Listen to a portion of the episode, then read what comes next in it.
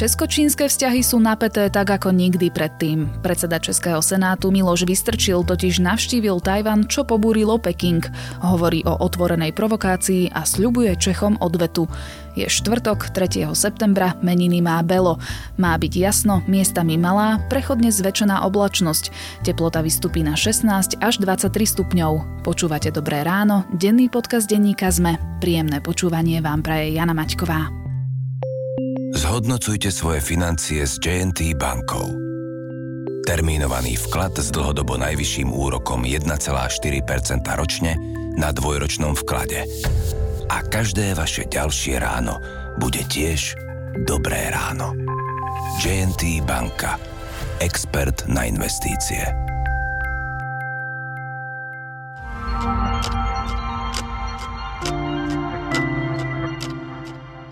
Najprv poďme na krátky prehľad správ.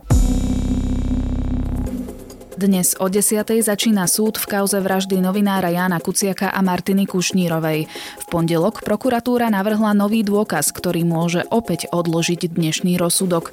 Prokuratúra získala novú analýzu dát z telefónu Aleny Žužovej a navrhuje vrátiť celú kauzu do dokazovania. Lídra ruskej opozície Alexeja Navalného otrávili novičokom, potvrdila nemecká vláda. Testy v nemeckom vojenskom laboratóriu podľa vlády ukázali jednoznačný dôkaz, že za otravou je táto látka. Navalný je v umelom spánku, no jeho stav je stabilizovaný.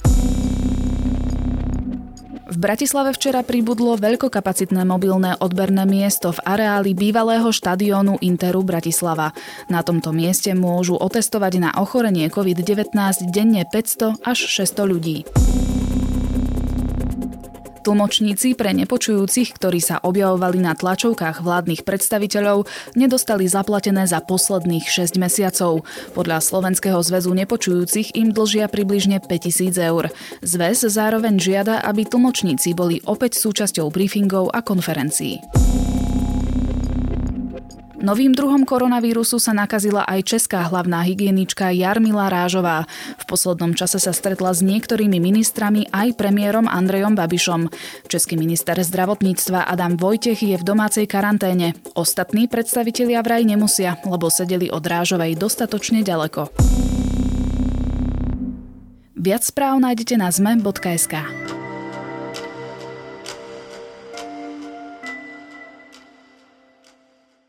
Predseda Českého senátu Miloš Vystrčil išiel na týždňovú návštevu Tajvanu. A to aj napriek nesúhlasu súčasnej vlády a prezidenta Miloša Zemana. Svojím prejavom o slobode a demokracii v tajvanskom parlamente na seba strhol pozornosť svetových médií, ale aj hnev Pekingu. Ten sa teraz vyhráža Čechom, že za návštevu v Tajvane zaplatia vysokú cenu. O eskalácii čínsko-českých vzťahov sa porozprávam so šéfom zahraničného oddelenia denníka ZME Matúšom Krčmárikom. Dovolte mi tedy nyní, abych i já vyslovil osobně svoji podporu Tajvanu a nejvyšší hodnotě svobody. Já jsem Tajvanec. Uoš Tchaj Wan Zhen.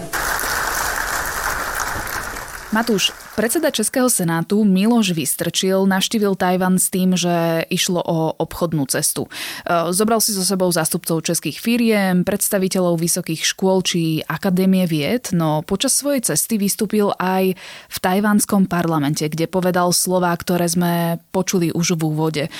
Ako k tomu vôbec došlo a prečo ich povedal? On išiel do Tajvanu tak, ako si povedala, na obchodnú cestu, lebo Česko oficiálne Tajvan neuznáva ako štát, ale obchodné styky sú tam veľmi aktívne. A on ale aj naznačoval už pred cestou, že mu nejde len, len o obchod, ale chce aj symbolicky podporiť demokratický štát ktorý stojí z očí v oči silnej Číne, čo je diktatúra. Takže chcel trošku pripomenúť tie slova od Kennedyho, ktorý povedal, že ja som Berlínčan pre zmenu, čím chcel podporiť demokratickú časť Nemecka proti komunistickej časti. Takže on takto vlastne podporu demokratických Číňanov, lebo Tajvan je v praxi stále ostrov, kde žijú Číňania, ale Číňania, ktorí ušli v roku, v roku 49 pred komunistami z pevninskej Číny. Ono nie je bežné chodiť na diplomatické alebo obchodné cesty do Tajvanu. Aký to vlastne vydáva signál, to, čo urobil Miloš Vystrčil, keď teda druhý najvyšší predstaviteľ Českej republiky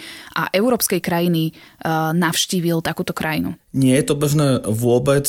Európsky či americkí predstaviteľi na tejto úrovni tam nechodia vôbec na úrovni premiérov, šéfov buď, buď senátu alebo parlamentu, nehovoriac o prezidentoch, lebo väčšina štátov sveta Tajvan neuznáva rovnako ako Česko, rovnako aj Slovensko. Vydáva tým signál, že je ochotný on alebo štát, ktorý reprezentuje ísť aj za niečím, čo Čína kritizuje a odmieta a teda, že nebude sa riadiť tým, čo povedia v Pekingu, ale tým, čo si on myslí, že je najlepšie a v tomto zmysle je podľa neho najlepšie podporiť budúce obchody s, s Tajvanom. Přijeli proto, abychom vytvořili vhodné prostředí pro spolupráci našich podnikatelů. Věřte, že bez možnosti svobodné spolupráce mezi podnikateli, mezi zaměstnavateli nebude svobody a demokracie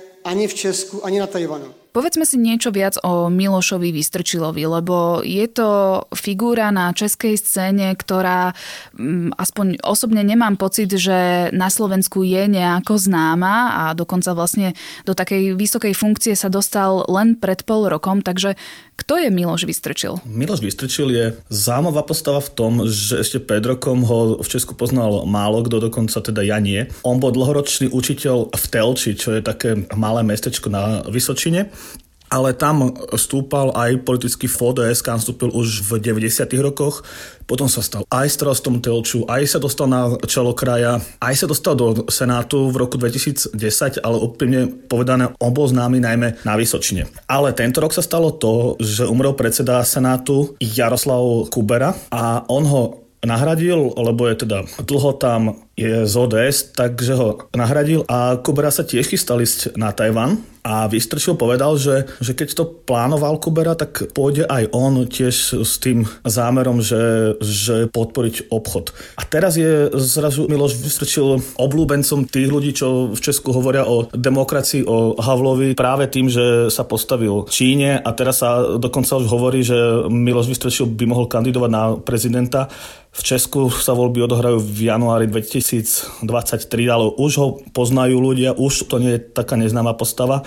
Takže ja očakávam, že o Vystrčilovi ešte budeme počuť. Spomínal si Jaroslava Kuberu, ktorý mal ísť pôvodne na Tajvan, no a podľa jeho rodiny okolnosti jeho smrti mohli tiež súvisieť s touto cestou. Jaroslav Kubera umrel na infarkt, ale potom, ako umrel, sa o ňo našiel taký záhadný list, ktorý vraj prišiel od hradu, teda od prezidenta, ale bez pečiatky, celkom nejasný a ten naznačuje, že Číňania naznačovali, že táto cesta by mohla byť veľmi problémová a rodina Kuberová zase naznačovala, lebo všetko sú to náznaky. Rodina Kuberová naznačovala, že to bol veselý pán, ale posledné dni pred zrazu mal stres a že to môže súvisieť aj s tlakom, ktorý na ňo vyvíjali za tú plánovanú cestu na Tajvan. Ale nechceme povedať, že by ho dotlačili do infarktu. Pán Kubera mal cez 70 eh, fajčiar a nešportoval, takže o ňom sa hovorilo, že tam to môže ísť naozaj o prirodzenú smrť. Ty už si načrtol tú históriu medzi Čínou a Tajvanom a teda, že prečo Čína vníma negatívne návštevu e,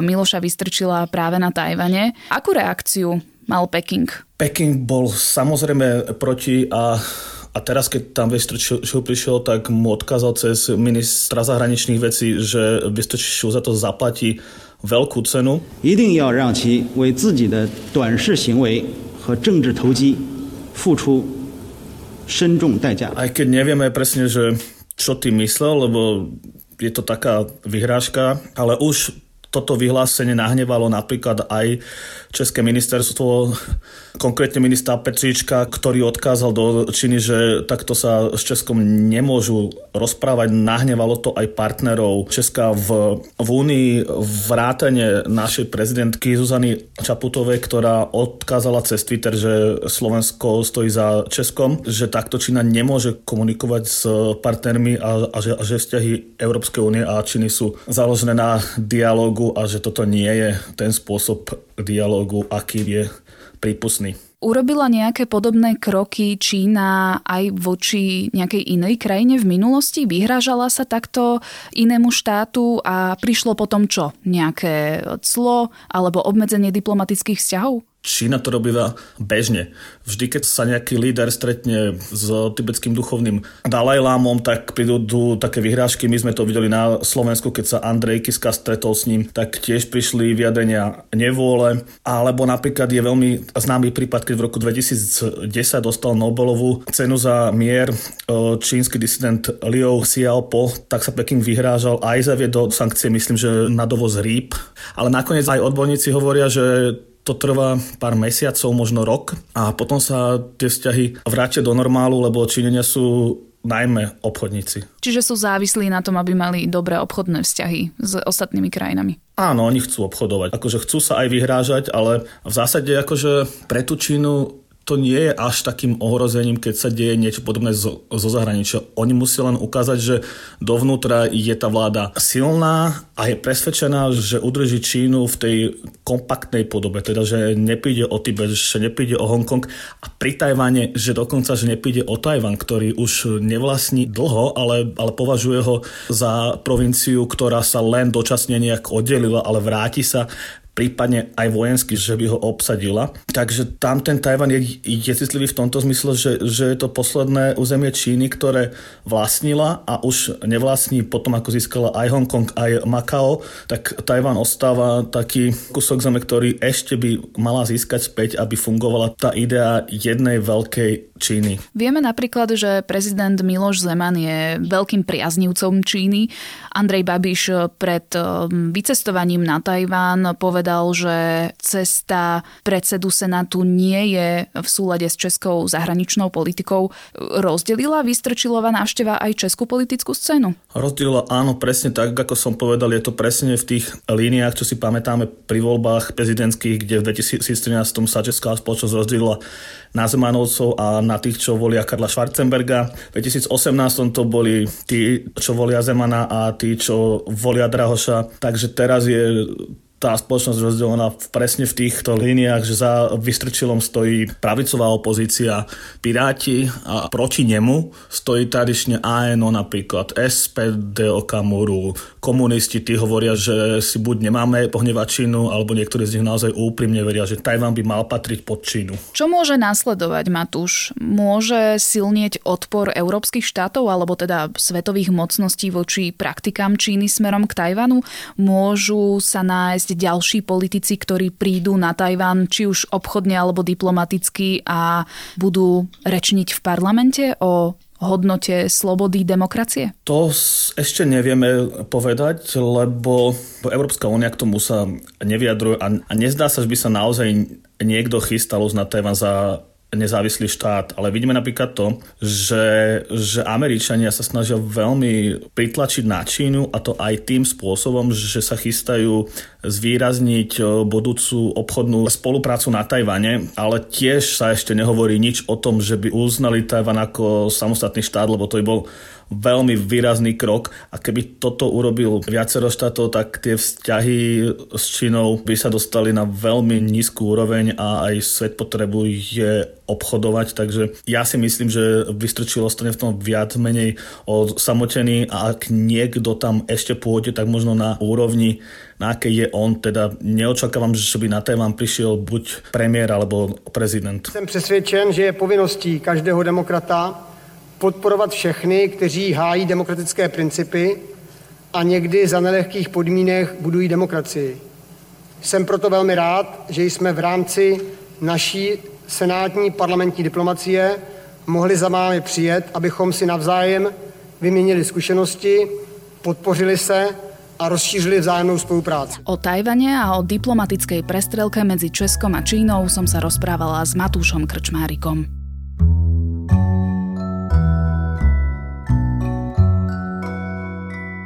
Pôvodne som vám chcela odporučiť nejaký energický a pozitívny tanečný album, ktorý by vám podobne ako mne pomohol ignorovať prichádzajúcu jeseň. No potom som natrafila na novinku od veľšskej producentky Kelly Lee Owens. Jej album Inner Song je perfektná elektronika namiešaná z techna, houseu a minimalu a už len takou čeršničkou na torte je aj prerábka skladby od Radiohead, ktorá otvára celý album. A to je na dnes všetko. Počúvali ste Dobré ráno, denný podcast denníka ZME, tentoraz s Janou Maťkovou. A dnes si nezabudnite vypočuť aj náš ekonomický podcast Index o možnom zdražovaní cien cigariet.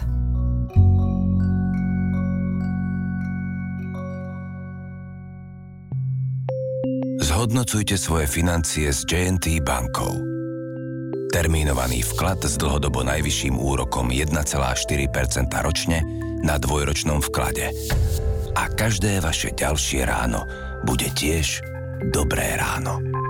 JNT Banka. Expert na investície.